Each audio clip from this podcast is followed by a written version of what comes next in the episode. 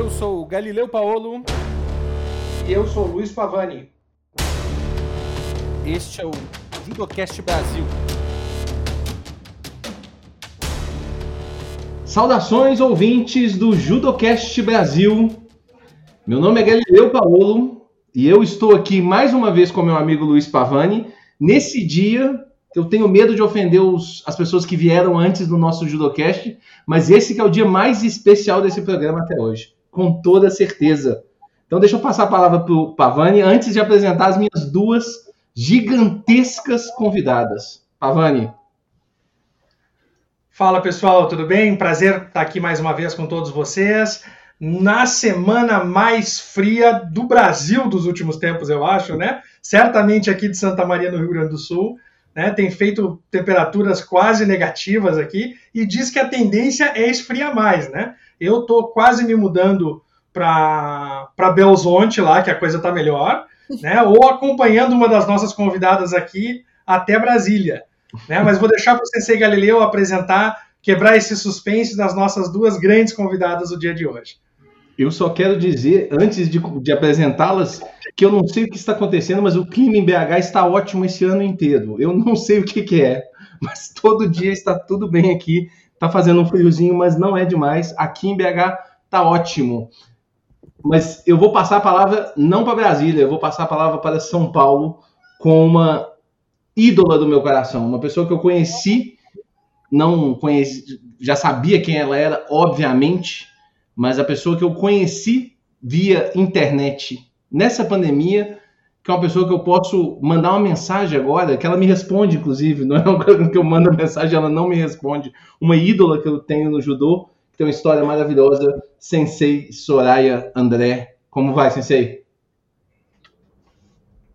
Vou bem, muito obrigada pelo convite.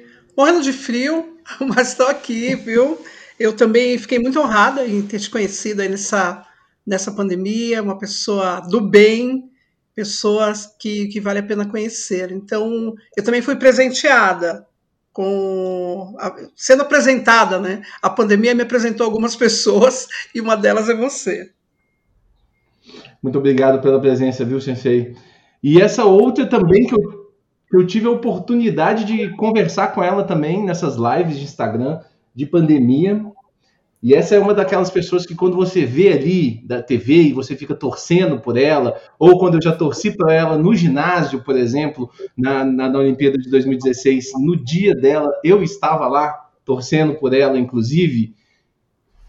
Você não acha que ela é uma pessoa tão doce igual quando você conversa com ela pessoalmente.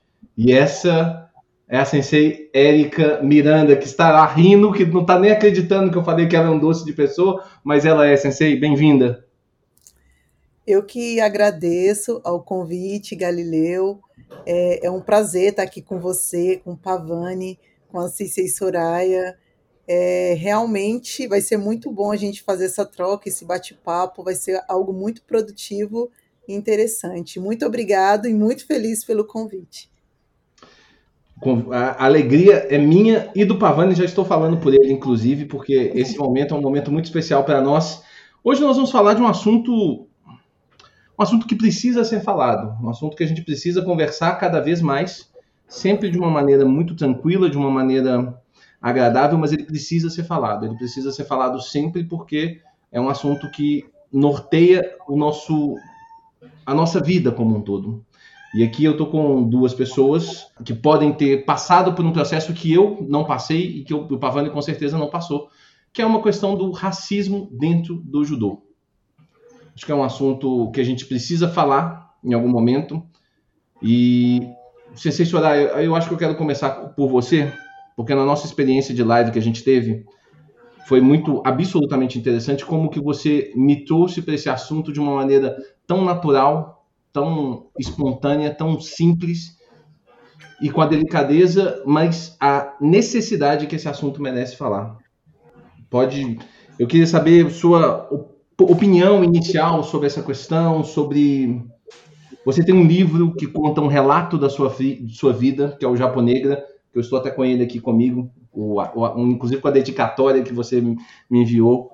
E eu imagino que ali a gente tem muito onde buscar Você imagina que esse racismo, pelo menos na sua época, como que, como que isso funcionava, Sensei? Sabe, Galileu, é, ele funcionava como ele funciona até hoje, né? O racismo, acho que a gente conversou lá na live, o racismo ele é estrutural e ele está em todos os espaços de, de convivência, em todos os espaços de relações étnico-raciais.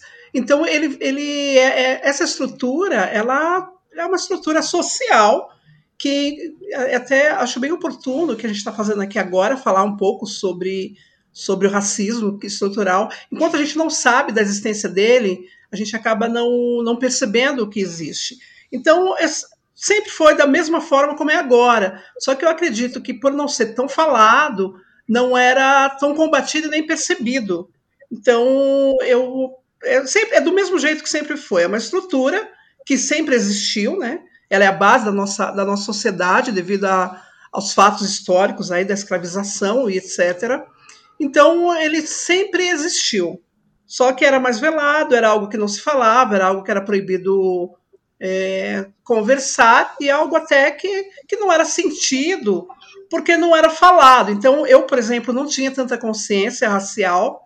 Eu achava que a luta era mais uma luta de gênero, que nós estávamos lutando mais para adentrar aquele espaço e para conquistar mesmo um lugar em que mulheres eram proibidas por lei de, de participar. Mas, com certeza, esse racismo que é a estrutura básica da nossa sociedade, ele sempre existiu dentro dos, dos espaços é, em que nós treinávamos e competíamos. Sensei, uh, se tu me permite, seria possível dizer que se convivia de uma maneira mais natural com o racismo antigamente do que se convive hoje? Né? O racismo é uma coisa mais aceitável do que, do, do que ele é hoje? É, você falou uma palavra bem bacana, viu, querido? É naturalizado. Então era algo assim. As pessoas sentiam aquele incômodo porque tinha uma pessoa negra, uma pessoa preta no espaço, mas ela não sabia nomear que incômodo era esse, o que estava acontecendo.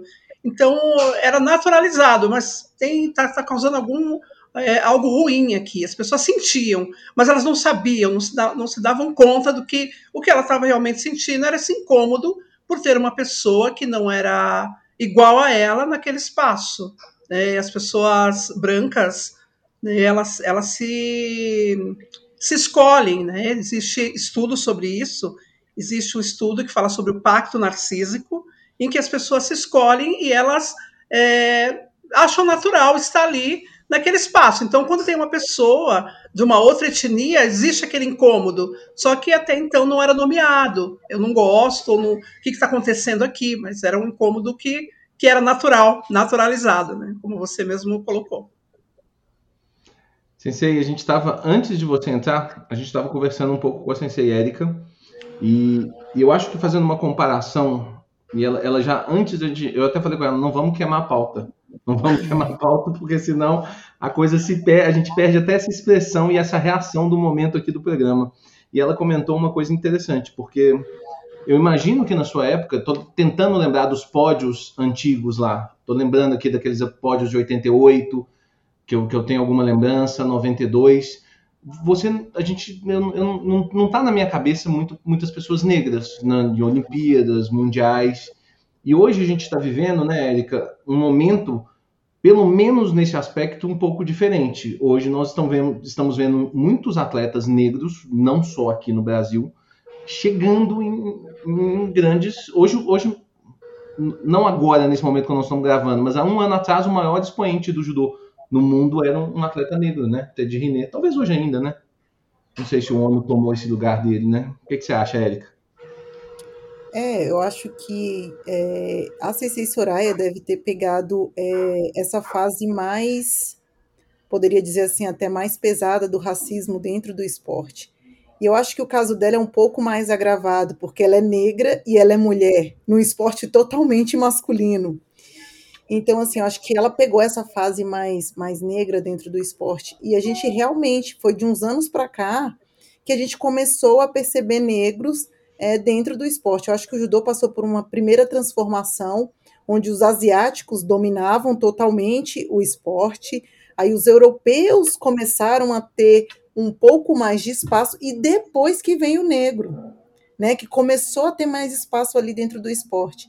E muitos negros hoje que fazem sucesso dentro do esporte, a gente pode pegar um Ted Riner que você, né, citou, tem a Clarice Abignudo também, né, campeoníssima no 63, são atletas que não são franceses, mas provenientes de colônia, de colônia que eles exploraram anos e anos e anos e que agora eles estão tendo é, esse espaço.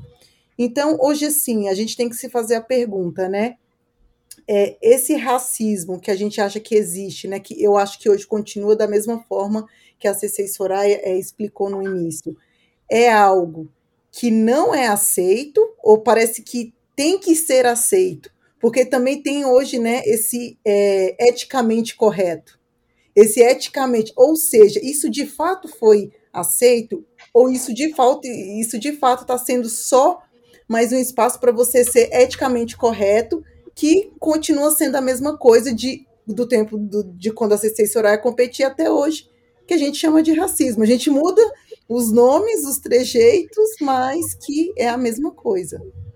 Mas eu, ah, eu acredito, e aí eu pergunto mais do que digo isso, que esse primeiro passo, por mais que seja obrigar a pessoa que é conscientemente preconceituosa, e normalmente essa pessoa é preconceituosa com raça, com gênero, com opções da vida da pessoa, né?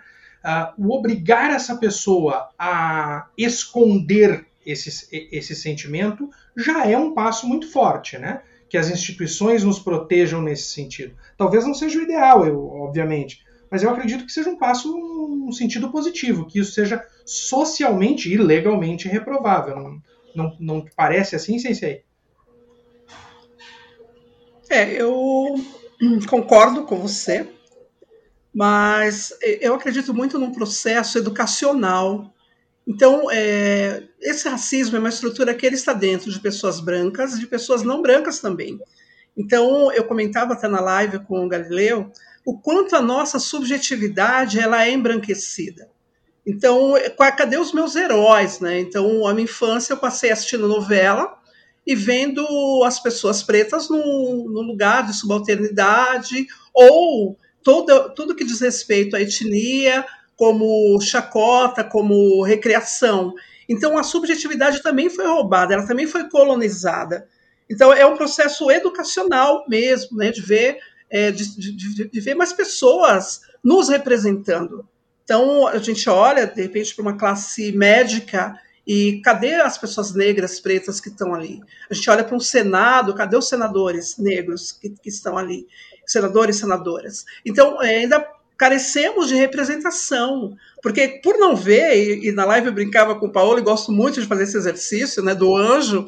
Falo, pensa no anjo. Quando a gente pede para as pessoas pensarem no anjo, não vem um anjo negro, não, não, não adianta. Assim, eu estou me esforçando muito para construir ainda esse anjo, porque o anjo que vem é aquele lá, com aquele cabelinho amarelo, com aquele olhinho azul.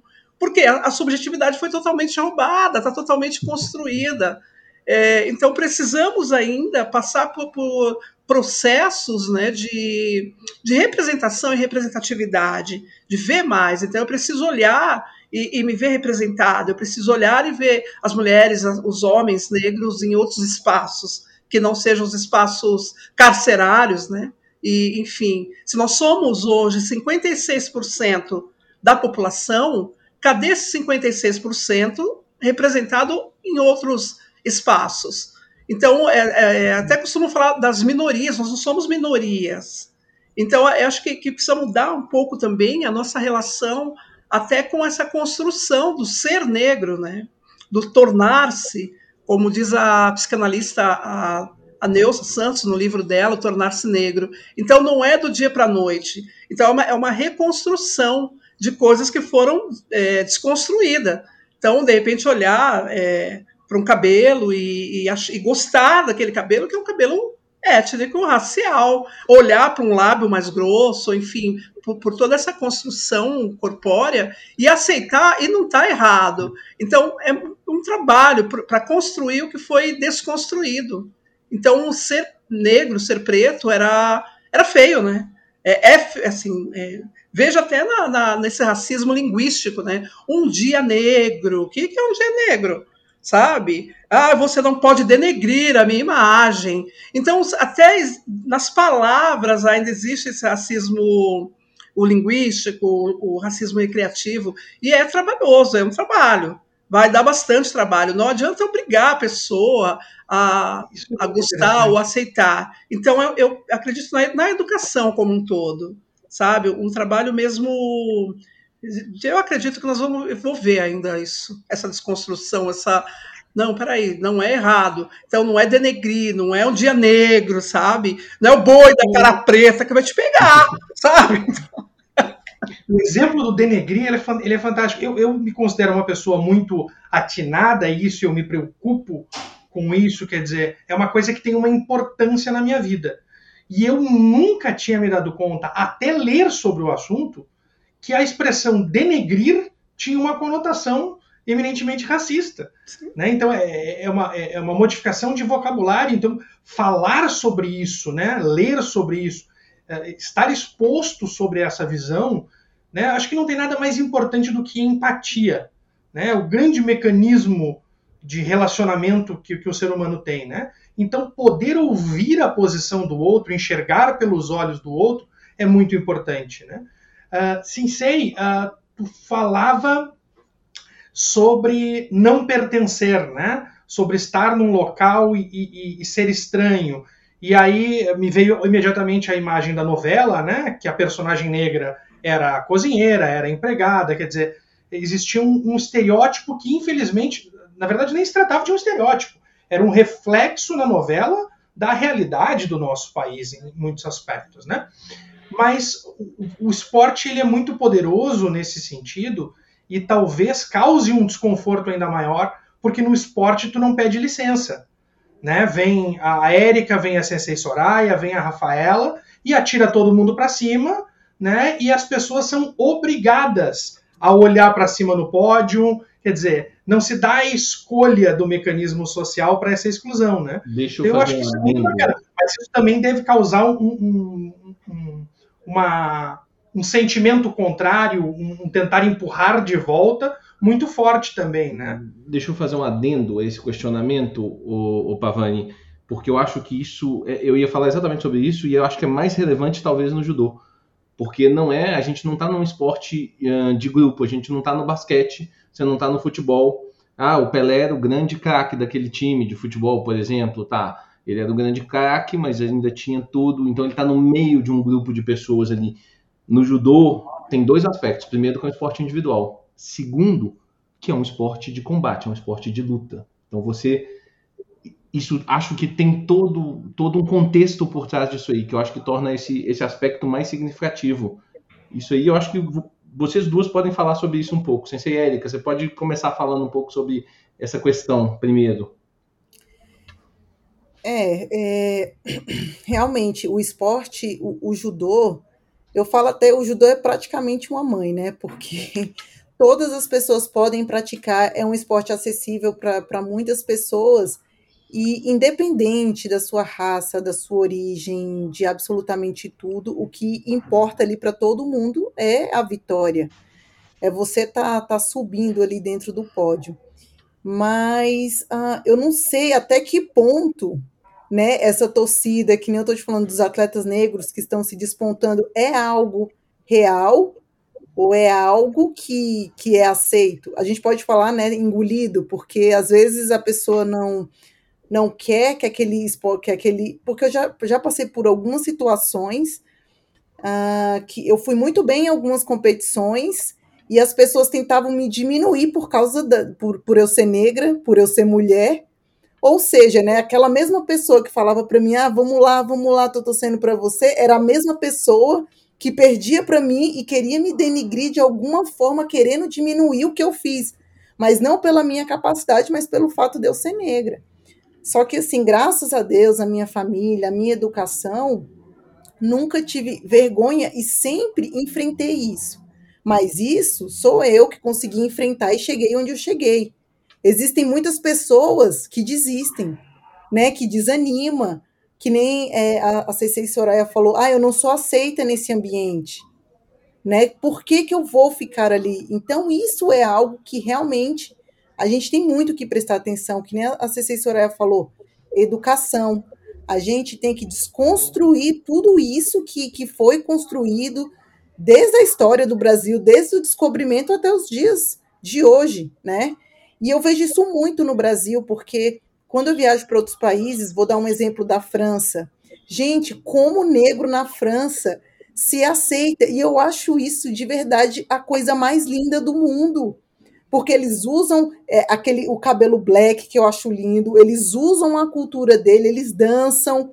Então, isso é muito presente. E eu vi, eu, eu cheguei a ver também um certo ponto dentro da, da, da equipe que, que os, as pessoas brancas começaram a se incomodar com isso. Mas naquele momento, quem era a grande maioria? Eram os negros. Então, o que, que aconteceu? Eles tiveram que lidar com aquilo, mas não por opção, porque os atletas negros estavam dando resultado e eles têm esse orgulho de ser negro, entendeu? De estar tá treinando, de mostrar a cultura, mas que é estranho a gente ver como isso pode causar um incômodo, né? Mesmo de forma inconsciente dentro de uma equipe. Então, assim, eu acho que partindo realmente do princípio da educação, que, que a Cecília Soraya falou, principalmente aqui dentro do Brasil, é, eu acho que a gente poderia estar avançando muito mais em muitos outros aspectos, mas a gente ainda está na marcha lenta, mas eu também espero um dia ver que a progressão, que isso tenha progredido bastante, não só dentro do esporte, né? É, a gente fala também basquete. O basquete, ah, se você for negro, ah, já é muito bom, vai ser bom para porque você, gente, não é assim. Ah, se você vai para atletismo, ah, você é negro, não, então você vai correr. Então a gente acaba criando um tipo de estereotipos que não existe. E hoje, e graças a Deus, dentro do judô, você vê essa mistura, né? Tem, agora tem essa mistura do negro, do japonês, do europeu. Então, o judô é um esporte que você olha para a pessoa, não tem como, você não adivinha. Porque se ela é magrinha, ela é ligeiro, se ela é pesada, ela é do peso pesado. Então, assim, é uma mãe, né? Agrega todo mundo, todo mundo junto, né? Em busca do mesmo objetivo. Mas acho que hoje, não, é, acho que no tempo da CC Soraya, na época da CC Soraya, talvez isso não não existisse, ou talvez não fosse tão respeitado. Então, assim, hoje, por mais que essas coisas não sejam, não, não fluam de uma forma verdadeira, é, é bonito de se ver o respeito que aparentemente hoje existe dentro do judô. Sensei Soraya, você que teve que jogar muita gente para cima por causa disso, inclusive. Me conta, me dá o seu ponto de vista com relação a isso. Então, a Érica trouxe algo bem interessante, né? O orgulho de ser negro. Então, é, passa por aprendizado, porque aqui o que, que nós aprendemos, né? Que era feio, que era proibido, que tudo que se relacionava. Então, é, para chegar nesse orgulho, é, precisamos de muito investimento mesmo, investimento não financeiro, investimento na saúde emocional, né? Eu vou, é, os estudos comprovam que as crianças negras, não as, as de agora, mas as crianças mais antigas, as crianças mais tempo como eu, numa fase da vida dela, ela desejou ser branca, porque era, é muito sofrimento é algo assim, é, é um sofrimento é, que ele vai tendo consequências é, psicológicas, emocionais, que levam até as pessoas para um, um, distúrbios, né, distúrbios emocionais. Então, é, concordo, sim, eu acho que hoje está um pouco mais aceitável, né, não tem jeito, né, já que estão aí, vamos ter que, vamos ter que engolir, vamos ter que fazer, mas tudo ainda é muito. É, gostei da o que a Ariquinha trouxe aqui. Marcha lenta, sabe? Vamos ainda em marcha lenta, mas estão ocupando, estão chegando. E, e eu acho que falar sobre isso é o grande. É um, é um movimento assim, é, um, é o grande impacto, falar sobre. Não adianta fazer de conta que não tem, fazer de conta que não existe, fazer de conta que foi fácil. É, falo da minha experiência para entrar nesse judô foi algo assim meio que a, meu pai teve que falar porque ela não vai poder entrar, por que, que ela não pode entrar? Até o professor se tocar que ele não estava querendo que eu entrasse porque só tinham japoneses naquele dojo. Mas eu acredito que nós estamos num caminho assim, estou vendo uma luz, não no fim do túnel, mas ali já no meio do túnel, né? Em que seremos todos iguais, né? O homem é, não nasce aprendendo a odiar, né? Ninguém aprende. A... Então, se ele, aprende a odiar, ele aprende a amar também. Se a gente colocar duas crianças, é, elas não, não têm essa. Elas se abraçam, independente de ser brancas, negras, amarelas, enfim, elas são, se abraçam. Aí vai passando o tempo que, que vai acontecendo aquela. aquela o aprendizado mesmo, né? As pessoas aprendem a ser racista elas aprendem com, com, com os familiares, elas aprendem com os pares. Então, é, é um trabalho que eu estou vendo a sociedade se mobilizar, a sociedade realmente falar mais sobre, e nós aí na campanha mesmo de aprender a gostar, aprender a amar. Você imagina, né? Eu passei a minha vida inteira sendo chamada de nega do cabelo do bombril, né? Aí agora eu vou, eu ter que. Não, peraí, Bombril é bom. Eu, eu gosto do, do, do, Black Power, eu gosto de Bombril, eu uhum. gosto de turbante, sabe? É, o meu turbante não é não é um enfeite, não é uma roupa demoníaca, como é, as pessoas falam, que tudo que se refere a, a, a, afrodescendência, tudo do demônio, né? O tambor, o tamborim, então, olha, é uma luta. Eu, às vezes cansa, às vezes fala assim, não, será que eu vou resistir a tudo isso? Não, a gente resiste sim, porque se os nossos ancestrais é, resistiram e, e, nos trouxeram até aqui, então a gente tem que realmente se engajar nessa, nessa luta, que é uma luta contra um inimigo invisível, né? Então não dá para provar, né, que, que queriam, olha, você foi bem, mas agora você não, não, vamos desqualificar. Então não dá para provar que foi por isso, né, Erika? É sentido, né? O racismo ele é sentido. Ele não é algo palpável que você pega e fala, olha, isso é racismo. A gente sente quando a pessoa não está gostando, porque, minha querida, você está um pouquinho mais queimada ali, então não é para você, esse espaço não é teu. Mas vamos aprendendo. Não existe uma palavra que descreve esse tipo de sentimento, né? E eu vejo muitas pessoas assim que, assim, quando é, eu era mais jovem e na minha, na minha adolescência mesmo, né, na escola, e aí todo mundo fala, gente, mas é porque hoje a gente vê muito isso, né? E não tinha bullying, as pessoas sim chamavam, me chamava, ah, sua neguinha folgada, e como é que resolvia isso? Aí a gente ia pra porrada, né? Porque era assim, pelo menos eu resolvia assim antes, entendeu? E muitas vezes eu vi os próprios pais falando que aquilo não é nada demais. Então, é, os pais têm um papel muito importante nessa parte educacional. E eu, muitas assim, na minha infância, eu vejo que o fato de não ter correção, deles menosprezarem aquilo que, que muitas vezes estava sendo feito. Teve vezes que minha mãe teve que ir na escola realmente conversar com a diretora, com a coordenadora, para que esse tipo de coisa cessasse, entendeu? Mas muitas vezes eram os próprios pais que meio que aliviavam, ah, mas não é nada demais, ah, mas não é isso. Então, assim, é, nessa estrutura né, de, de, de civilização que existiu no Brasil, de colonização da escravidão. Gente, o Brasil foi o último país a abolir a escravidão.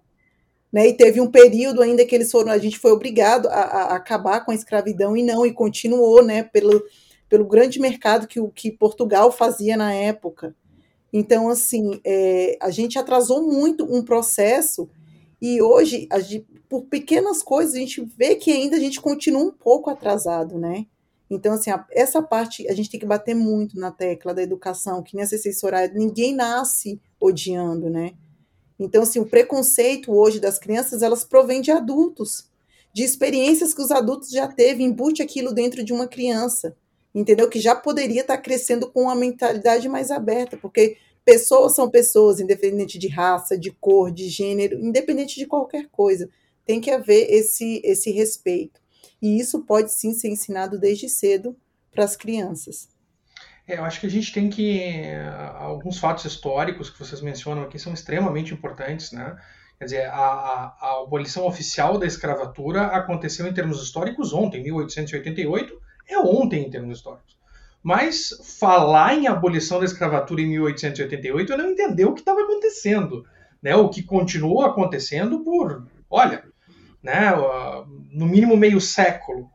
Né? E, e, a gente não pode esquecer, e talvez é, é, é, ter essa conversa em português e dentro do Brasil seja o local mais importante para se ter essa conversa. Nenhum outro lugar recebeu uma quantidade sequer parecida com a quantidade de pessoas que foram raptadas das suas casas.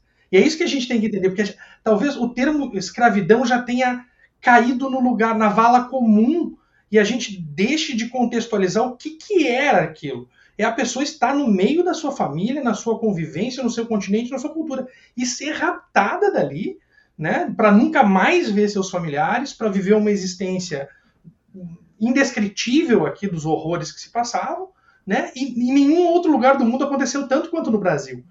Né? Então a herança que a gente tem disso hoje em dia tem que continuar sendo palpável, né? Não, não se resolve um, um crime em massa desses, né? Num período de menos de 100 anos, é impossível, né? Os resultados e as consequências a gente vive no dia a dia. Mas exemplificando, Sensei, que tu falaste, tem uma, uma, uma historinha na internet que corre real, né?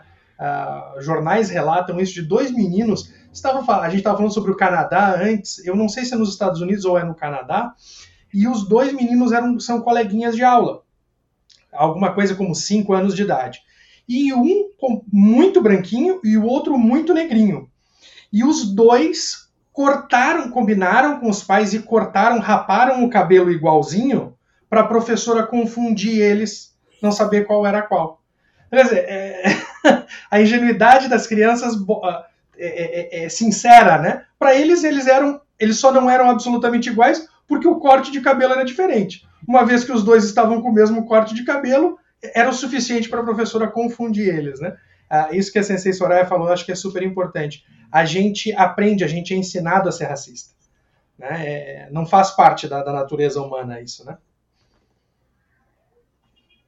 É, é verdade, é verdade. Eu também tenho sempre um caso que eu conto, que eu já devo ter contado para a Sensei Soraya uma vez. É, eu tinha um aluno, um aluno de família muito boa, aqui em Belo Horizonte, e a mãe era francesa, branquinha, e o pai era um negão maior do que eu, de uns 1,90m, professor universitário, inclusive, cara, sensacional, inclusive. Então ele era o, o, ele, ele tinha, eles tinham dois filhos. Esse era o mais velho, que eu estou tratando dele, inclusive, que foi o caso. Ele, ele tinha um cabelo. Um cabelo encaracolado, né? Igual o pai, puxou do pai.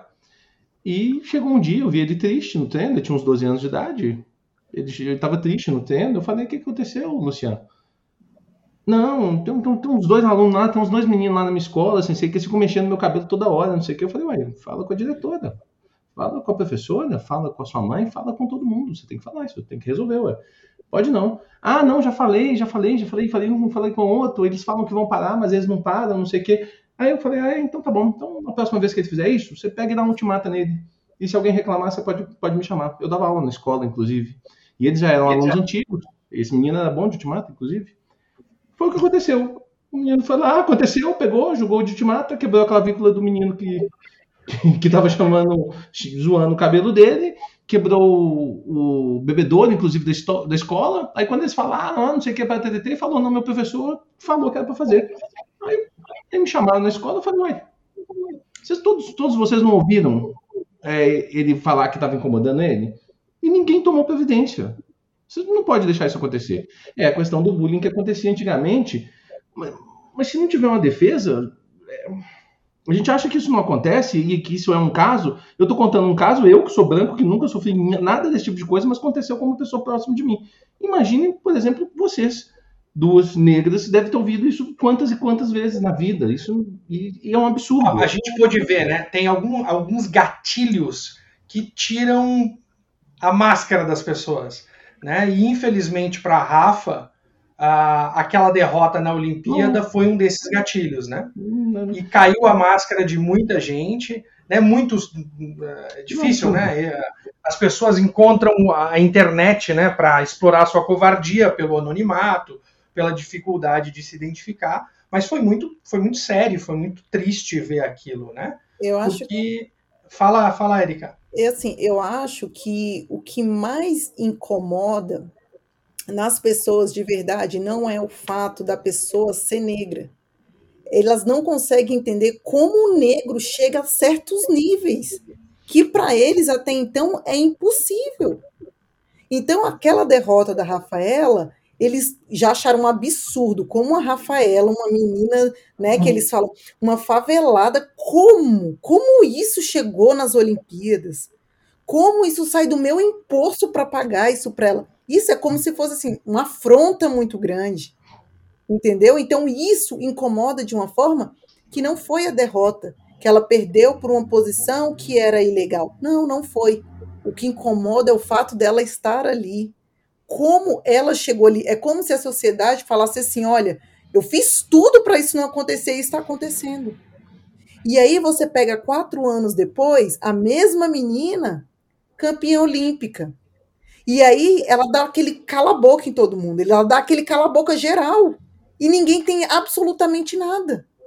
Entendeu? O que falar. Tem simplesmente que aceitar, que engolir que isso aconteceu. Entendeu? Mas assim, acho que o que mais incomoda é como o, hoje eu acho que a sociedade tem muito isso, é como o negro chega, como chegou a isso.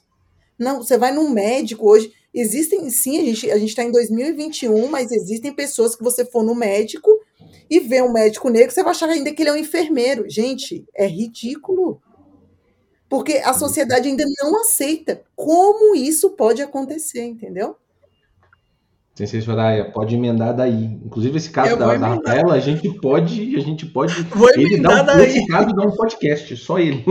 E, e as pessoas realmente não aceitam. É, acho que eu não sei se eu te contei esse caso, eu, professora de judô, a pessoa entra no, na escola, eu estava só sem a parte de cima, só com a calça, a professora de judô, o professor de judô, aí, assim, professor de judô, é, aí, e a pessoa ainda falou para mim, ah, você trabalha aqui, você é copeira aqui? E eu falei que era, sim, falei, sou copeira.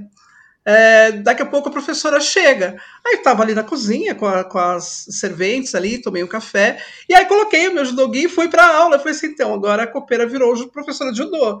É, é, do que eu posso ser útil. Então, é, é, exatamente isso que a Erika traz. A pessoa ainda não associa. É, eu, eu, fui procurar o professor de judô.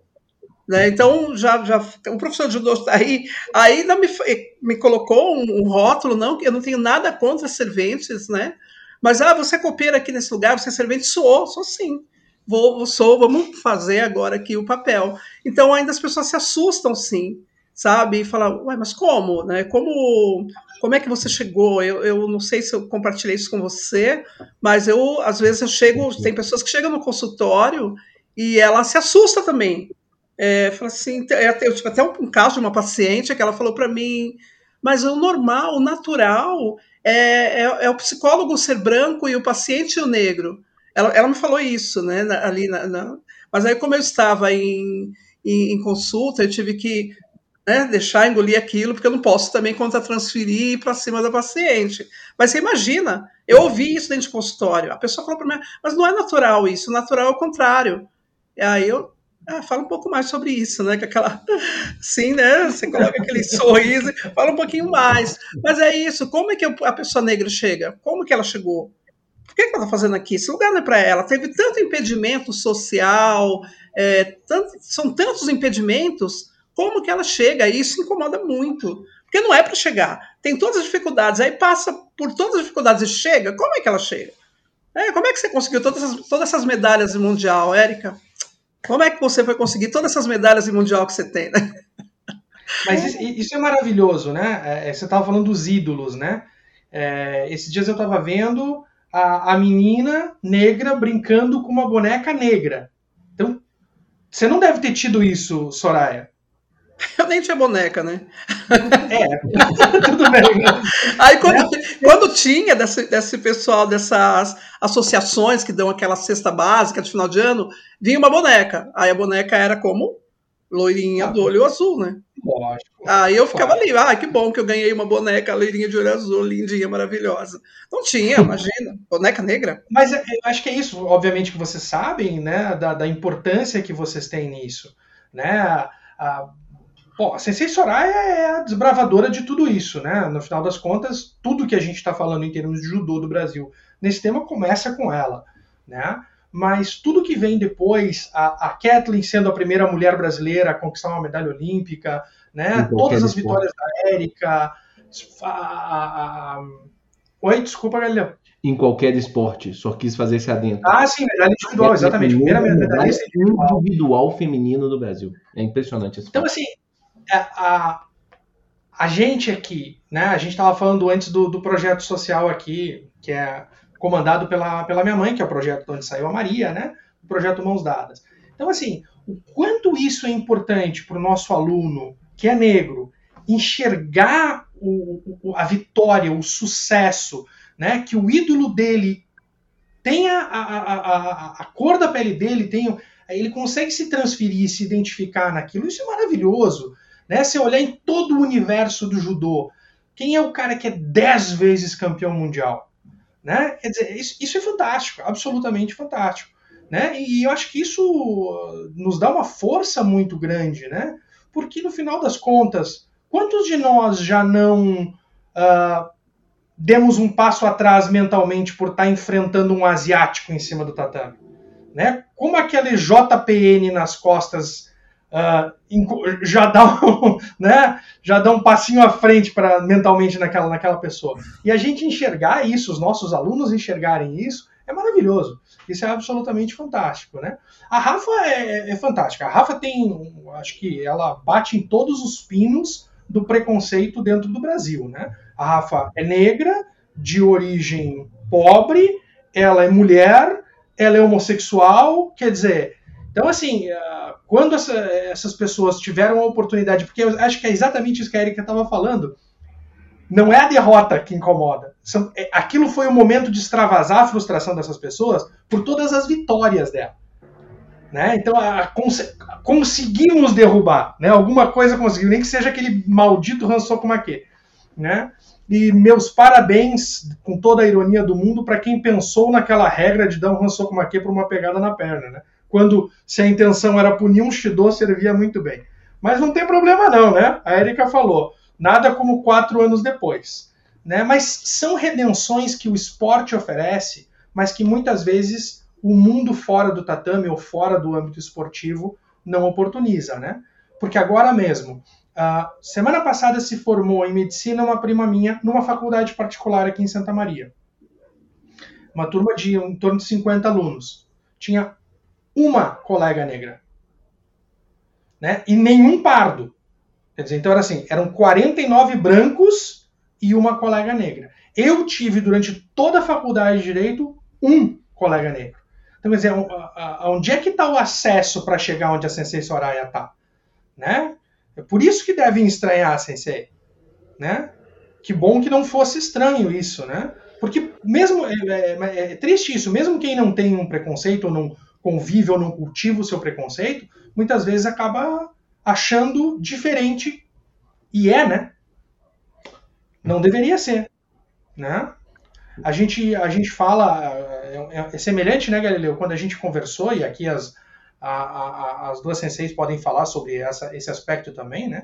Mas quando a gente estava falando com a sensei Nagai e com a sensei Gabi, né, sobre o preconceito feminino dentro do judô, né?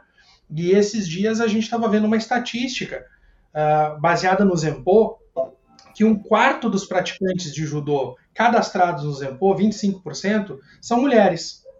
Mas só 2,5% dos Kodansha são mulheres. Né? Então, quer dizer, a, talvez a dificuldade de reconhecer a possibilidade de uma sensei, né?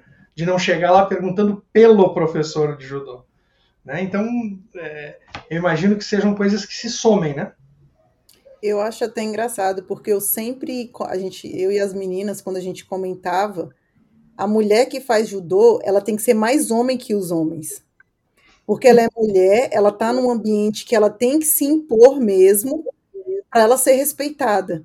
E a gente fala de respeito, é tão chato quando a gente fala de respeito, impor respeito, porque respeito é algo que tem que ser natural.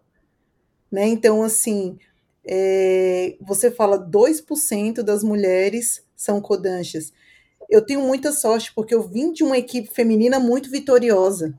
Uma equipe feminina que de 2008, eu falo que teve um marco lá com a Kathleen com a primeira medalha, uma e duas campeãs olímpicas seguidamente, Sara, Rafaela, a gente está indo para uma outra Olimpíada. Então, assim, 2% de uma geração campeã de mulheres que estão praticamente carregando tudo no momento. Perfeito. Entendeu? Então, assim, parece é, é algo que pare, parece que todo momento você tem que estar tá ali, né, se testando, se provando. Tipo, eu tô aqui porque eu trabalhei para isso e é constante, né? Então, assim, eu acho que está ganhando espaço, mas poderia também ser de uma forma mais, mais agilizada.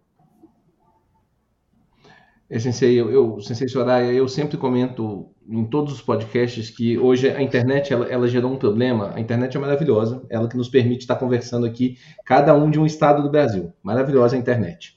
Mas tudo na vida tem um lado meio negativo. E a internet gerou um problema que eu, eu, que eu, que eu, que eu teorizei nos últimos tempos, é o seguinte, eu acho que as pessoas elas têm uma impressão de que a opinião delas é maior do que os fatos. Então, quando o Pavani traz, e isso não é verdade, viu, senhores? A opinião de vocês, a opinião de nenhum de nós aqui é maior do que um fato. Um fato é um fato. E quando o Pavani traz um fato como esse, com essa análise do Zempor, nós precisamos, no mínimo, no mínimo, entender por que, que isso acontece, porque isso é um fato. Até pouco tempo atrás, você era a única mulher negra codancha no Brasil. Até pouco tempo atrás. Que bom que isso está mudando. Que bom. Sara a Sara Menezes foi. Então, assim, parece que teve mais uma outra sensei que eu tô me esquecendo o nome, mas que foi, que também a é Rose Cleia ganhou, a, a Sarinha. sétima agora, inclusive, né? Isso, esse final de semana teve uma, uma outra sensei foi graduada também, foi Kodansha. Então... Sensei de Nancy foi também, né? Nesse momento nós Essa foi a minha felicidade desse final de semana, ver a Sensei de Nancy sendo mais do que justamente reconhecida né, com uma graduação daquela que já, ó, vamos. Tudo, a gente fica feliz, mas já devia ter vindo faz tempo, né? Você tá maluco, Dinastia. Eu, eu até gravei um vídeo que vai pro ar hoje falando que hoje eu vivo num mundo melhor, porque Dinastia hoje é Kodansha, porque era uma injustiça do, do, mundo. Eu era mais graduado que Dinastia. Qual que é a lógica disso? Em que mundo é esse? Não faz nem menor sentido. Menor sentido, né? Mas aí vocês é que bom que isso está mudando. Talvez Sim. por causa de, desse movimento. Mas contra fatos não existe opiniões, né, Sensei? Não tem, o fato está ali, né? Os fatos são comprovam, né? Então não tem como. Mas está mudando. Eu acho que a CBJ está reconhecendo agora, fazendo essa, esse reparo, né? Edinanci, a Mônica Gelucci também uhum. recebeu agora, a Vânia. E, então eu acredito que devagarinho o Pavani usou uma palavra linda, assim, de redenção. Eu gosto dessa palavra, sabe? Eu, devagarinho vai acontecendo, sim, a, a justiça, a redenção. Eu acredito que, que as coisas elas vão na, na, hora certa, no tempo exato, né? Então, até há pouco tempo, eu, eu era a única mulher negra aí com dancha, e fiquei 15 anos no quinto dan, né? Por questões, não sei porquê, mas 15 anos no quinto. Eu já tinha até esquecido que tinha, depois de quinto, tinha mais alguma coisa. A senhora está em, em, em, excelente companhia, Sensei. A Sensei Keiko Fukuda ficou 30 e poucos anos no quinto Dan. Ah, é? Ah, então... é, é, eu vou dizer uma coisa: esse quinto Dan já está parecendo mais glorioso do que qualquer coisa que vem depois. Não, esse aqui. A gente, a gente falava sobre isso na outra live uh, com, com a Sensei uh, Gabi, eu acho que ela estava falando sobre a Joshiobi, né, a, fa a faixa que ela com a listinha branca, que era men menor do que a sem listinha branca, mas eu. eu é, e falando sobre uma reportagem que se ressignificou isso, né? E eu, sinceramente, eu olho, né? Um quarto dan faixa lisa e um quarto dan com aquela fitinha branca, eu sei que tudo estando igual, nada está igual. Aquela pessoa que tem aquele quarto dan com a fitinha branca malhou muito mais em ferro frio, né, para chegar ali. Então, é, tá bem. É, sei, sei, eu não sei agora, né, qual é o relacionamento, mas talvez tu não saiba que por um tempo tu não foi a pessoa favorita da Confederação Brasileira de Judô, né, Sensei Soraya? Graças a Deus que não foi, né? Mas Pisou eu... muito nos pés que precisavam ser pisados. Eu, né? graças a Deus que não fui. Eu, eu costumo dizer que é bom, às vezes é melhor ser pagando do que ter alguns padrinhos, né? Então eu prefiro não ter esses padrinhos. Eu sempre fui considerada é, a pessoa não grata, a pessoa que. Eu não falava nada e as pessoas achavam que eu falava. Aí, enquanto eu não falava nada, achava que eu falava, eu falei, bom, um dia eu vou. Pronto, falei. Aí, falei, agora eu vou falar, já que, estão, já que estão me perseguindo, porque eu não falo, estão falando que eu falo, então agora eu falo mesmo. Mas que bom, eu, eu prefiro, eu prefiro ter relacionamentos que, que, não, que não seja essa coisa do apadrinhamento, das pessoas gostarem. Eu nunca fui uma pessoa que, que, que as pessoas gostam muito, sabe? É, então, as, as poucas que gostam, gostam de verdade. Mas muitos não gostam porque eu não consigo. Eu não consigo hipocrisia, não consigo conviver com hipocrisia. Então, se eu não gostar de uma pessoa, ela vai saber na hora que eu não gostei dela. Se eu não concordar com o que ela está falando, ela vai saber na hora, mesmo que eu esteja calada. Então, parece que a cara já denuncia. E eu costumo dizer isso, sabe, Pavani? Eu, eu prefiro que as pessoas é, que elas não gostem de mim. Eu não preciso que gostem de mim. Eu preciso e, e tenho que ser respeitada dentro dos meus direitos, da minha, do meu posicionamento, das, das minhas ideias. Então, gostar Algumas gostarão, outras não. E como a gente viu, historicamente, nem Jesus agradou a todo mundo, né? Então, para mim, assim, esse não ser uma das favoritas, né? Teve, eu tinha direito a ir para um campeonato porque tinha ganho, aí não me levavam porque não gostavam, então eu vou levar a Soraya para quê, né? Já que a gente não gosta dela, a gente não, não leva. E tudo bem também tudo bem, tudo bem. Aí quando. mesmo assim, Oi? são. Mesmo assim, são dois Jogos Olímpicos, uh, uma medalha de ouro nos Jogos Pan-Americanos e duas medalhas de bronze. Bom, se for falar em campeonato nacional, aí perde a graça, né? Aí, aí não dá. É. Né? Então, é, é, acho que é fundamental isso, né? A, a, a Sensei Erika aqui também, né? Se, for, se eu for falar todas as medalhas dela, a gente vai estourar o tempo, né? Mas uh, são três pratas em Mundial e quatro bronzes. É isso, assim, sei. Não estou enganado, não, né? E uma medalha de ouro nos Jogos Pan-Americanos e duas medalhas de prata. É isso, Sensei? Então, é. assim, é importante uh, ouvir vocês falando sobre isso, né? Porque são duas pessoas que viveram o judô na sua extensão, né? Desde a base até o alto rendimento. Então, essa experiência, essa caminhada de vida é muito importante, né? E, e... mas eu queria perguntar uma coisa. Hoje o judô está concentrado, né? O judô de alto rendimento está concentrado dentro de clubes, normalmente no Brasil, né? Talvez com exceção do Instituto Reação. Hoje nós temos, né? O Pinheiros, a Sojipa, Paineiras, uh, Minas Tênis Clube, né? E são clubes, eu tiro aqui pela Sojipa, que eu conheço, né? Sou sócio, vivi, convivi a vida inteira ali dentro, são clubes de elite, né? Financeira dentro do país. Né? E a gente entra na Sojipa e você não vê, né? A, uma equidade social ou racial ali dentro, entre os sócios, né? É uma realidade, não é nenhuma crítica, é só uma constatação de Fato. fatos. Fato. Como é que se dá isso? Acho que principalmente a, a Érica, que conviveu dentro de vários clubes do Brasil. Né? Como é que se dá essa relação, Sensei? Uh, existe algum preconceito? Há um estranhamento do, do atleta estar ali? Ou quem não sabe que é atleta, uh, estar no meio dos associados? Como é que, como é que funciona isso? Ah, eu acho que não tem um estranhamento do atleta, né? Tem um estranhamento do sócio do clube de ver uma pessoa usufruindo do clube, né? E assim, é, os, os, grandes clubes são clubes tradicionais, né? Então, assim, tradicionais eu quero dizer de uma elite branca. Uhum. E é uhum. bom que a parte do esporte é a parte realmente que abre para todos os tipos de atleta. Ou seja, o clube quer ter resultado, o clube não quer aquele atleta específico, ele quer aquele atleta forte dentro do clube que traga o resultado, né?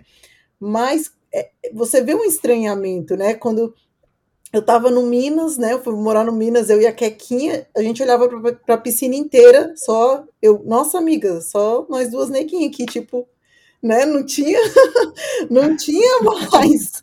E a gente achava isso super engraçado, graças a Deus, eu e ela, a gente foi sempre muito resolvida. A, a Sojipa, né? A, a Sojipa que tem eles têm muito essa ascendência né, do alemão, do clube, da construção, de absolutamente uhum. tudo. Então também você não vê muito.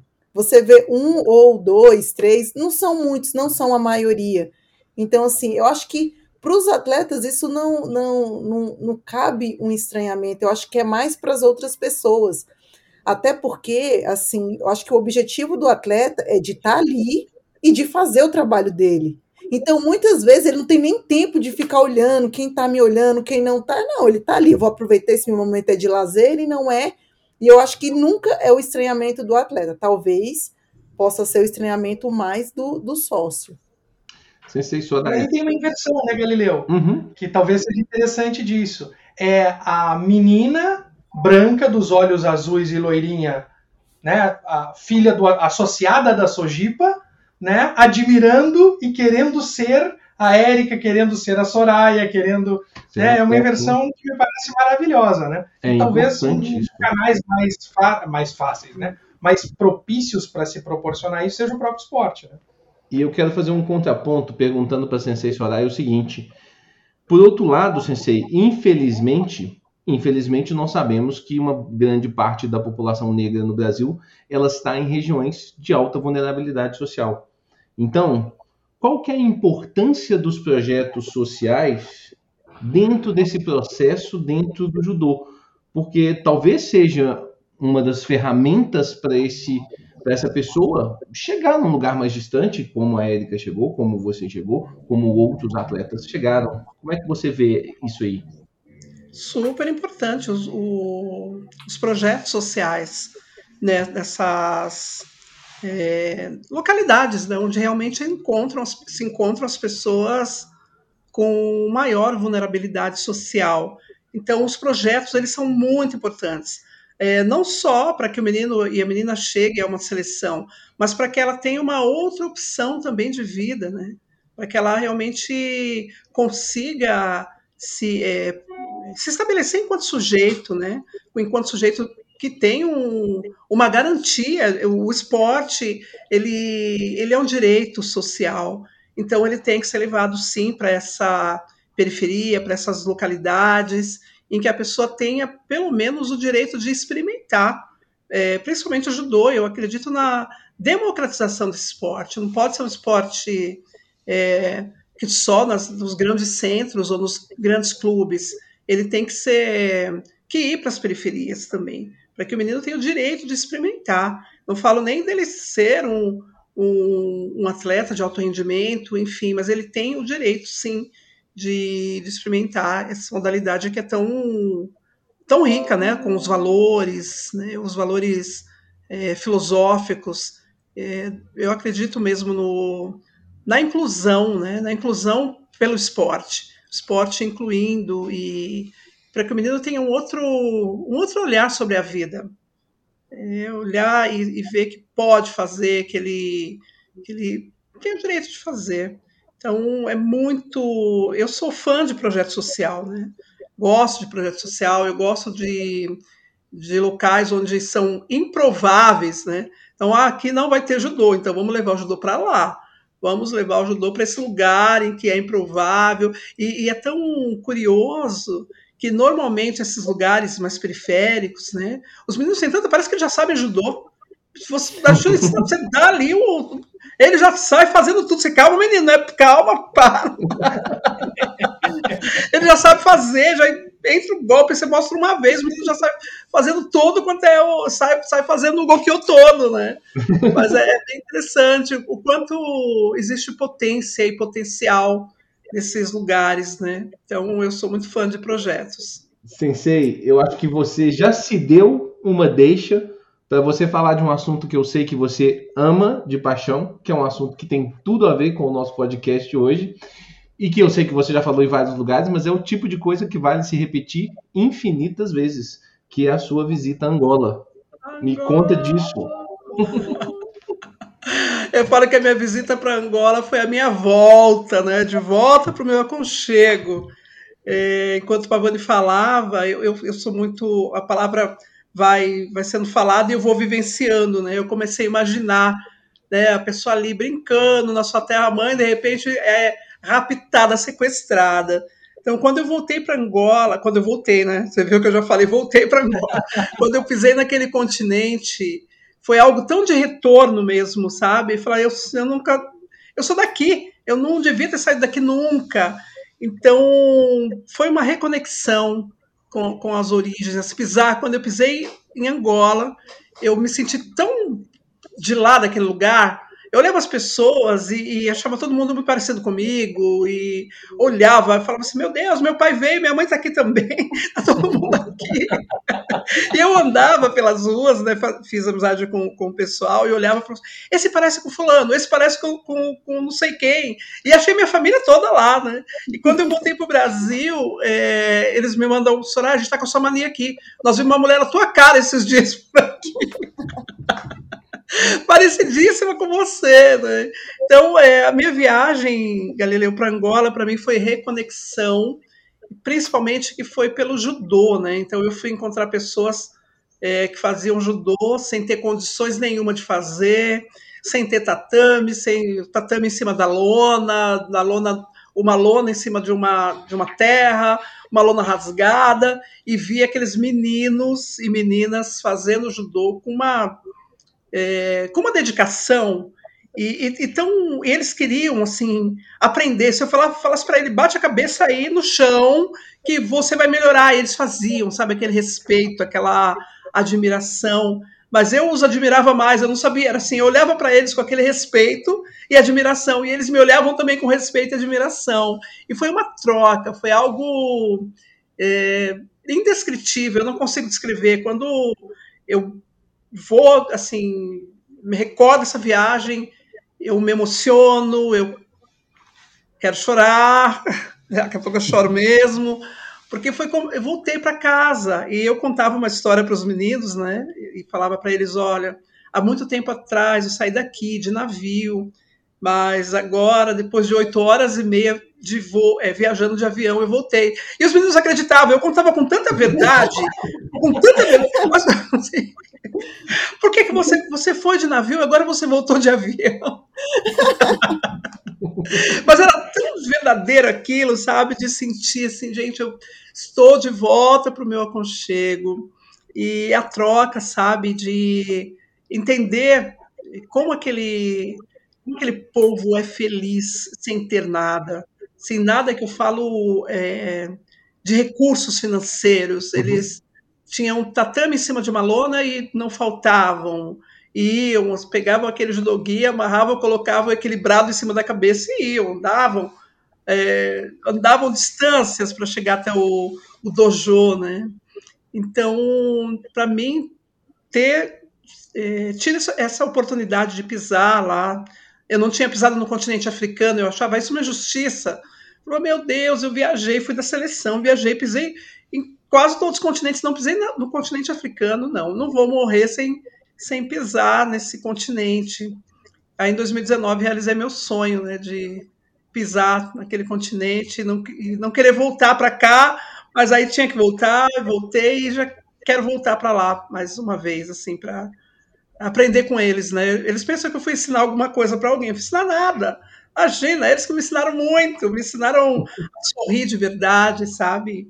aquele sorriso de alegria mesmo, porque eles vivem o momento, vivem com o que eles têm ali e valorizam. E quando eu voltei, eu voltei revoltada com meus alunos. Eu, vocês têm tudo, tem um dojo maravilhoso, e vocês não vêm para aula. vocês não vêm para aula, eles não têm nada e não faltam, vocês faltam todos os dias. Eu voltei um pouco revoltada. Mas calma menos, pega leve.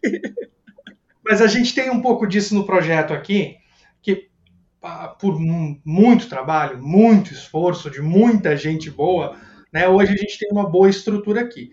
Então, agora, nesse momento de pandemia, foi fazer uma troca de faixa, a gente acarpetou um ginásio de tatame né, para fazer a troca de faixa com distanciamento. Então, tava lindo, assim. Aquele tatame laranja com azul, tava maravilhoso.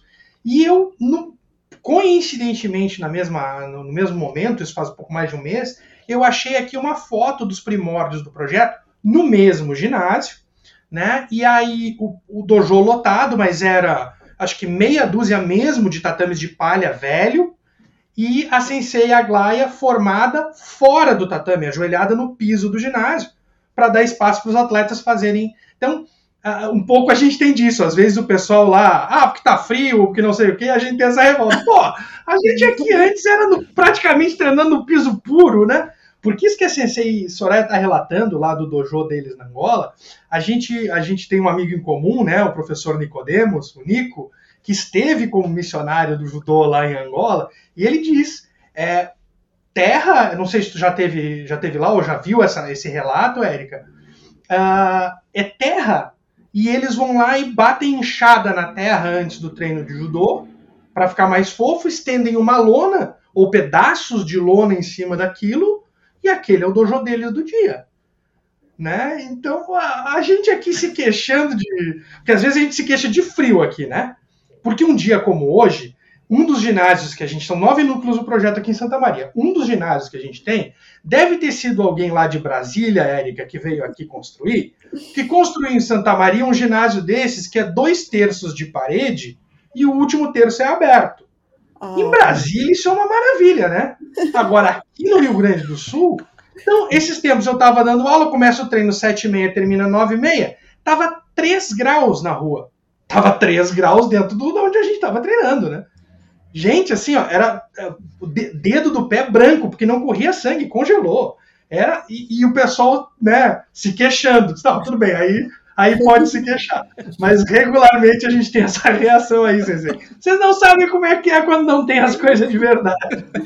Nossa, Sensei, te ouvir falando sobre Angola, eu, eu acho que eu sou, eu sou, eu posso dizer que eu sou muito sonhadora, porque você contando a história, vem passando um filme.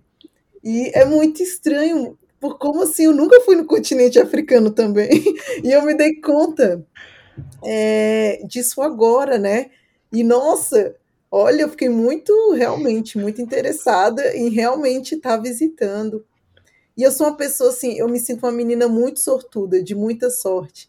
Porque você falando do tatame de palha, então quando eu comecei o judô, eu peguei o tatame de palha, aquele cheiro, aqueles queimados que só o tatame de palha faz.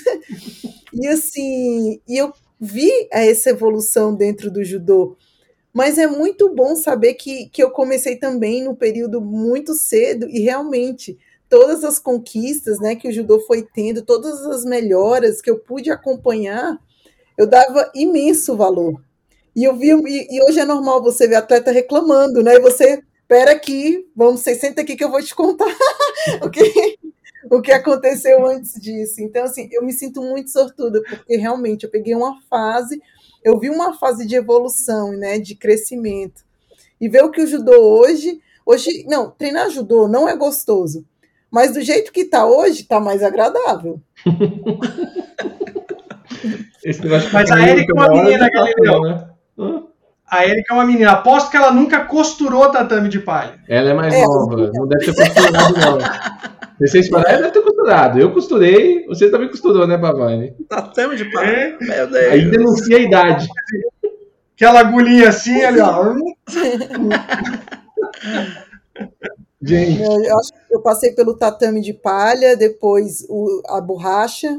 Eu amava, nossa, a, a raspa de borracha era, era coisa deliciosa aquilo.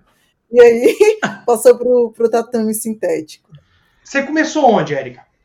Eu comecei é, numa, numa cidade aqui de Brasília, que é Ceilândia, comecei no SESI, e foi lá que, no meu primeiro treino, conheci a Kathleen, no primeiro no treino. Primeiro treino, ela que legal. ensinou, eu, eu, cheguei, eu me lembro que eu cheguei no treino e vi ela, né, e eu, eu criança, né, eu, eu, a primeira pergunta que eu fiz para ela, seu pai é japonês?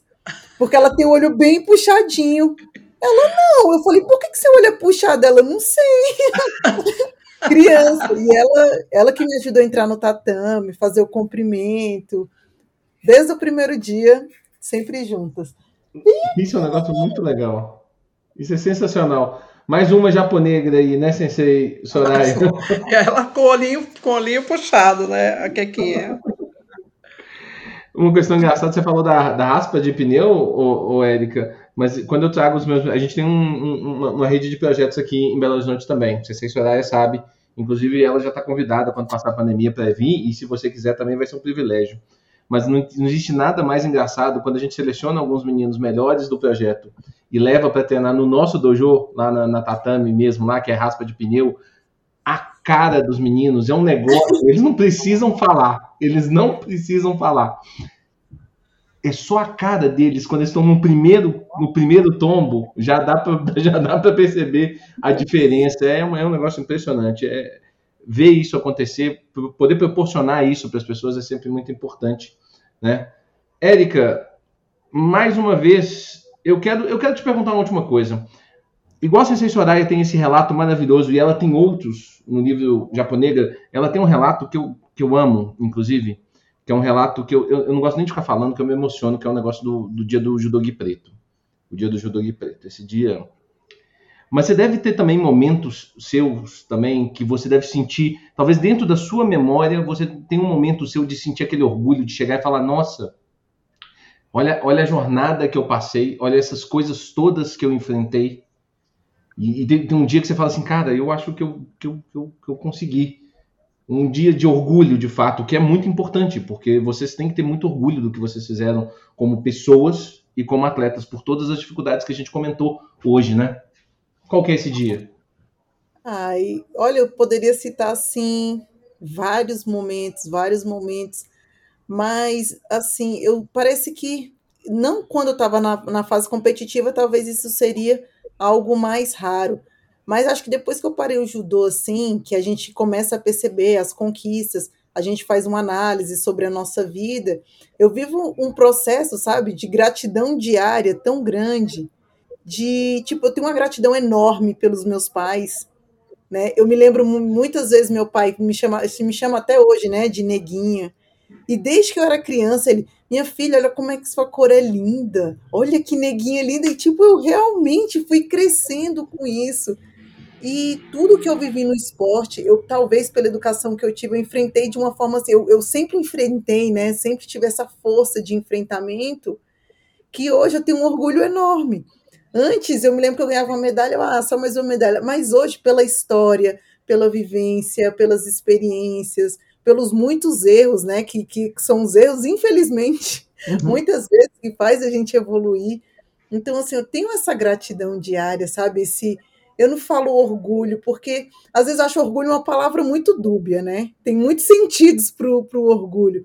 É. Mas eu te falo que eu tenho um processo realmente de gratidão assim diária por tudo que eu conquistei, pela minha história, pelos meus antepassados, por tudo, tudo mesmo.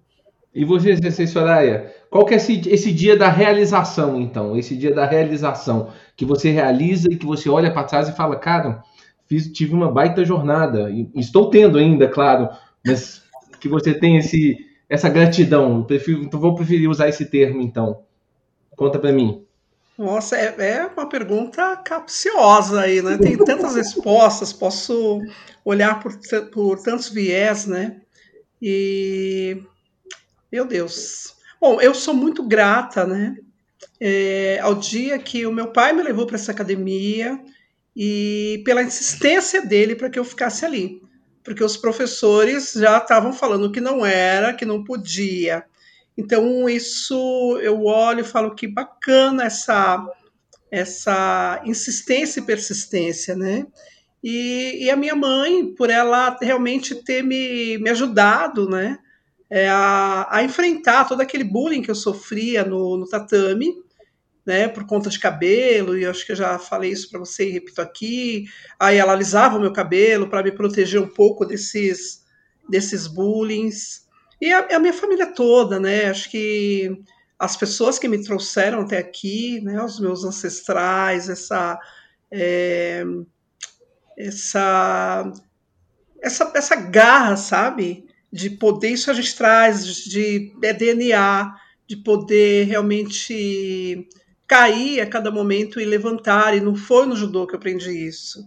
Isso já vem na minha história. Isso já vem mesmo de, olha, estão é, querendo te matar, mas você renasce das cinzas. Então eu, eu sou muito grata toda pela minha família, né? Família André, é, que significa bravo guerreiro, André, né? A palavra, o nome. Então eu sou muito muito grata a tudo que eu que eu passei, até pela pela infância pobre, né? Por ter nascido numa comunidade, por ter experimentado na pele é, esse lugar de esse lugar marginal.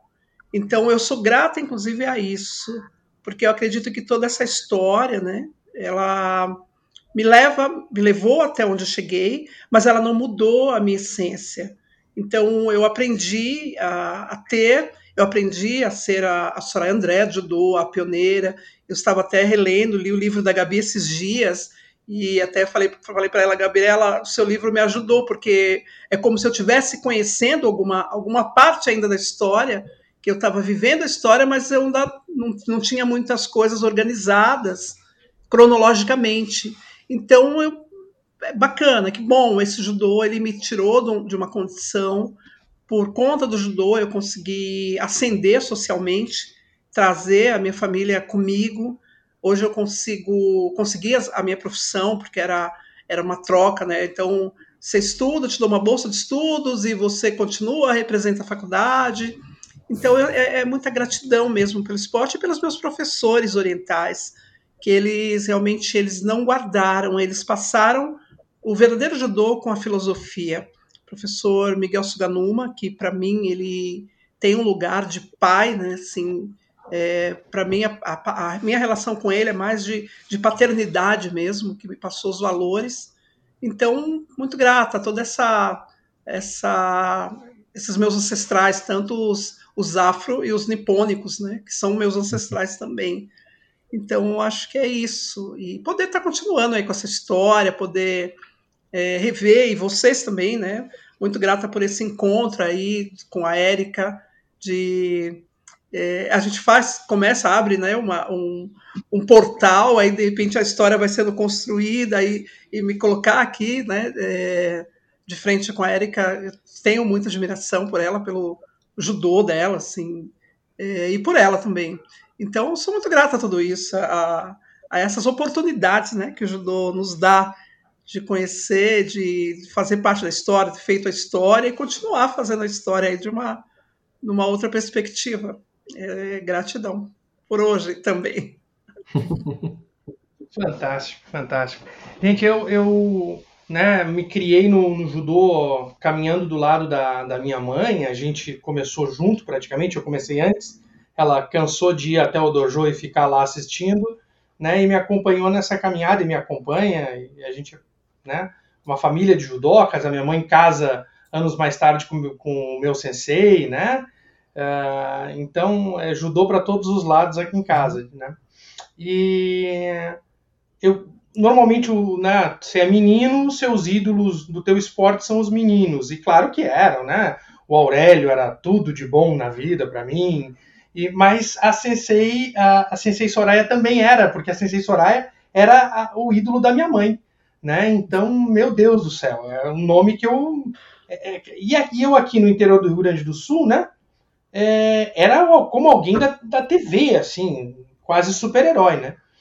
E em 99 eu matei minha vontade, né? Eu mandei até a foto para ela no WhatsApp, depois você olha, assim, você, uh, lá em Campos do Jordão, né, no primeiro, acho Congresso Nacional de Judô, eu estava lá assistindo palestra, né, no auditório, um auditório numa sala grande do hotel, assim, e daqui a pouco eu olhei para trás e estava a Sensei Soraya escorada na porta de entrada, assim, né.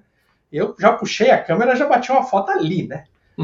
já vou garantir, não sei se a Sensei não vai embora, mas assim, ver a Sensei parada ali, disse, meu Deus do céu, sabe, tô, tô eu caminhando com os deuses astronautas, né, e, e foi muito bacana, porque a, era a Sensei Soraya como uma coisa assim super longe e a gente tinha aqui pertinho da gente, eu me criei morrendo de admiração pela Sensei Yarinha, né? É, que tá, né, deu é, os, tá com o nome dela junto com o nome da, da Sensei Soraya na, nos primeiros momentos do judô feminino do Brasil, né? Tudo que vocês pensarem em Aconteceu primeiro para o judô brasileiro, o nome da Sensei Soraya está ali, né? O primeiro campeonato mundial da Sensei Soraya está lá, a estreia do judô das Olimpíadas, o judô feminino nas Olimpíadas Sensei Soraya está lá, tanto em 88, na, um evento, não sei se a gente pode dizer teste, né? Uh, em 92 também, né? Então é, é muito bacana isso. Eu me sinto privilegiado de ter tido entre os meus ídolos, né, mulheres e mulheres negras então, acho que isso só enriquece né, a vida de, de todo mundo. Né? Obrigado, obrigado por tudo isso. Obrigado, Érica, por dar continuidade a esse, a esse legado, né, juntamente com as demais atletas, né, o nosso orgulho do judô brasileiro hoje, claro que são todos nossos atletas, mas a nossa seleção feminina é tudo de bom, né? Então agora, ah, a gente faz programas aí, né, chances de medalha do Brasil, e só dá nome da mulherada aí, impressionante. que coisa maravilhosa, né? Então, obrigado por tudo e obrigado pelo papo de hoje, que tá uma, tá uma delícia, né, por se disponibilizarem até aqui com a gente, falando com, com a nossa audiência aí. Tenho certeza que todos vão gostar muito e estão gostando muito desse bate-papo. Sensei, então vou também agradecer. Eu, eu, sempre que quando fala das Olimpíadas lá da, da, da Sensei Soraya, eu sempre gosto de lembrar que a Sensei Soraya lutava com a Ingrid Bergman. Era do mesmo peso dela. Eu sempre levanto esse nome porque talvez as pessoas não tenham uma recordação. A Ingrid Bergman era absurda ela era muito brava, e a Sensei Soraya, inclusive, era do mesmo peso. Ingrid Bergman disputa para ser a melhor do mundo de todos os tempos no, no, no feminino, assim, talvez junto com a Ryoko Tani, disputa muito séria, ela, ela, ela era muito boa judoca, e a Sensei Soraya estava ali, naquele mesmo peso, no meio pesado, na primeira competição, inclusive ela ficou em quinto, infelizmente, ficou perto da, da medalha. E Sensei Érica, que... Ah. Desculpa, Ontem, na, na pós de São Paulo, eu estava dando o curso da 100 Técnicas de Judo da Kodokan e vários dos lances que apareciam eram da, da Ingrid Berger. Ela é muito absurda. Ela é muito absurda. A gente fala é, pouco dela. Realmente. Ela é muito absurda. Ela é sensacional. E Sensei Soraya já fez umas lutinhas com ela que eu sei, inclusive. né? Mas. Isso. É, Érica, é, muito obrigado. A conversa foi muito boa. Infelizmente, nós temos que acabar, que senão o pessoal fica cansado. Eu acho que ninguém deveria ficar cansado dessa conversa maravilhosa de ouvir essas duas. Acho que não ficou. Sensacional. É, muito obrigado por ser tão prestativa, por ser esse doce de pessoa que você não. Você fica rindo aí, mas é a verdade. É um, uma pessoa sensacional, de uma humildade, de, uma, de um carisma, de uma empatia ímpar. É, mais uma vez eu tive a presença, a, a oportunidade de conversar com você e é sempre um privilégio. Parabéns pela sua história, pelo trabalho, pela nossa conversa hoje. Parabéns por ter feito parte dessa seleção sensacional, que ainda vai ter mais uma outra rodada em 2021 agora e tenho certeza, espero que com medalhas. Obrigado. Eu só quero agradecer ao convite a todos vocês. Hoje, sinceramente, eu tive uma aula, viu, Cecília Soraya? Nossa! uma aula muito boa, muito produtiva, de coisas muito boas que eu quero levar para minha vida. É, alguns planos, né? Vou ficar com esse negócio da África na minha cabeça. E agradecer a todos vocês pela gentileza, pelo convite. E sempre que precisar, só convidar aqui, vou aceitar prontamente. Obrigado. O, o, pioneira do judô brasileiro feminino, porque é a verdade, entendeu? Junto com outras, é claro, mas mas com certeza o nome mais importante delas, pelo menos na minha opinião. Obrigado mais uma vez pela parceria, pela companhia. Você sabe que você mora no meu coração também, né? Isso, é, isso foi uma honra. Eu só fico triste que eu fui em São Paulo e você não foi me ver. Você não foi me ver. Mas eu, eu, vou de novo, você vai se organizar, você já está vacinada? Você já tomou as duas doses da vacina? Não, tomei a primeira dose semana passada. Entendi. Já estou parcialmente vacinada. Mas com certeza eu vou te encontrar sim. E já agradecendo também, viu, o convite. É sempre um prazer conversar com você. É... E hoje, assim, bem especial também, por estar aqui na companhia da Érica. E chama, chama que a gente conversa, a gente, ó, coloca nos seus planos, Érica, vai ser tudo. Você pisar na, quando você pisar na África, aí coloca. Eu, eu, eu incentivo todo mundo. Vamos, vai, vai, vai, vai, vai. Vai lá visitar o tio da Soraya, o primo da Soraya. Quem sabe iremos juntas, né? De repente, quem sabe. É, quem sabe. Eu só gostaria de dizer que se for acontecer esse rolê, eu quero ser convidado. Eu já estou na África, mas eu voltaria com vocês duas com todo prazer. Vai ser um privilégio. O Papai vai falando que ele quer ir também. Esse rolê vai ser sensacional. Vamos fazer uma excursão. Muito obrigada, viu, Galileu? Estou por aqui. Obrigada, Érica, pelo papo aí. Tô... Depois eu te envio uma mensagem que eu. eu tô precisando de você. tô precisando de você. e a gente conversa. Obrigada, tá muito obrigada mesmo. Chame sempre que quiser. Outros temas também a gente fala, viu? Falamos. Eu, eu, eu, já vou fazer um convite. Eu, eu, eu não vou fazer ao vivo aqui, não, porque vai que vocês não aceitam, mas eu vou fazer um convite depois para vocês duas, inclusive, para falar de outros temas, inclusive. Certíssimo? Sim, sim. É, é como diz uma sobrinha minha, a gente não é só wiki preta, a gente fala sobre outras coisas. Com certeza. Pavani, meu amigo, mais uma vez obrigado e foi ótima a conversa, né? Eu que agradeço a parceria de sempre, foi maravilhosa. Não só foi de, de um nível de aprendizado, de crescimento uh, pessoal e humano muito grande, mas foi uma delícia. Né? A gente não viu o tempo passar aqui. Obrigado demais. Tava, tava muito bom. Senhores, se vocês já estão aqui até o final do nosso programa, não deixem de se inscrever no nosso feed, assinar o nosso feed do Judocast Brasil. Esse programa também, vocês sabem, ele fica disponível nas nossas plataformas de YouTube, no canal do Galileu Paolo, né, que é Judô Tatami, que é o meu, e do Luiz Pavani, que é Luiz Pavani com Z. Muito obrigado, senhores. Espero que vocês tenham gostado e até a próxima.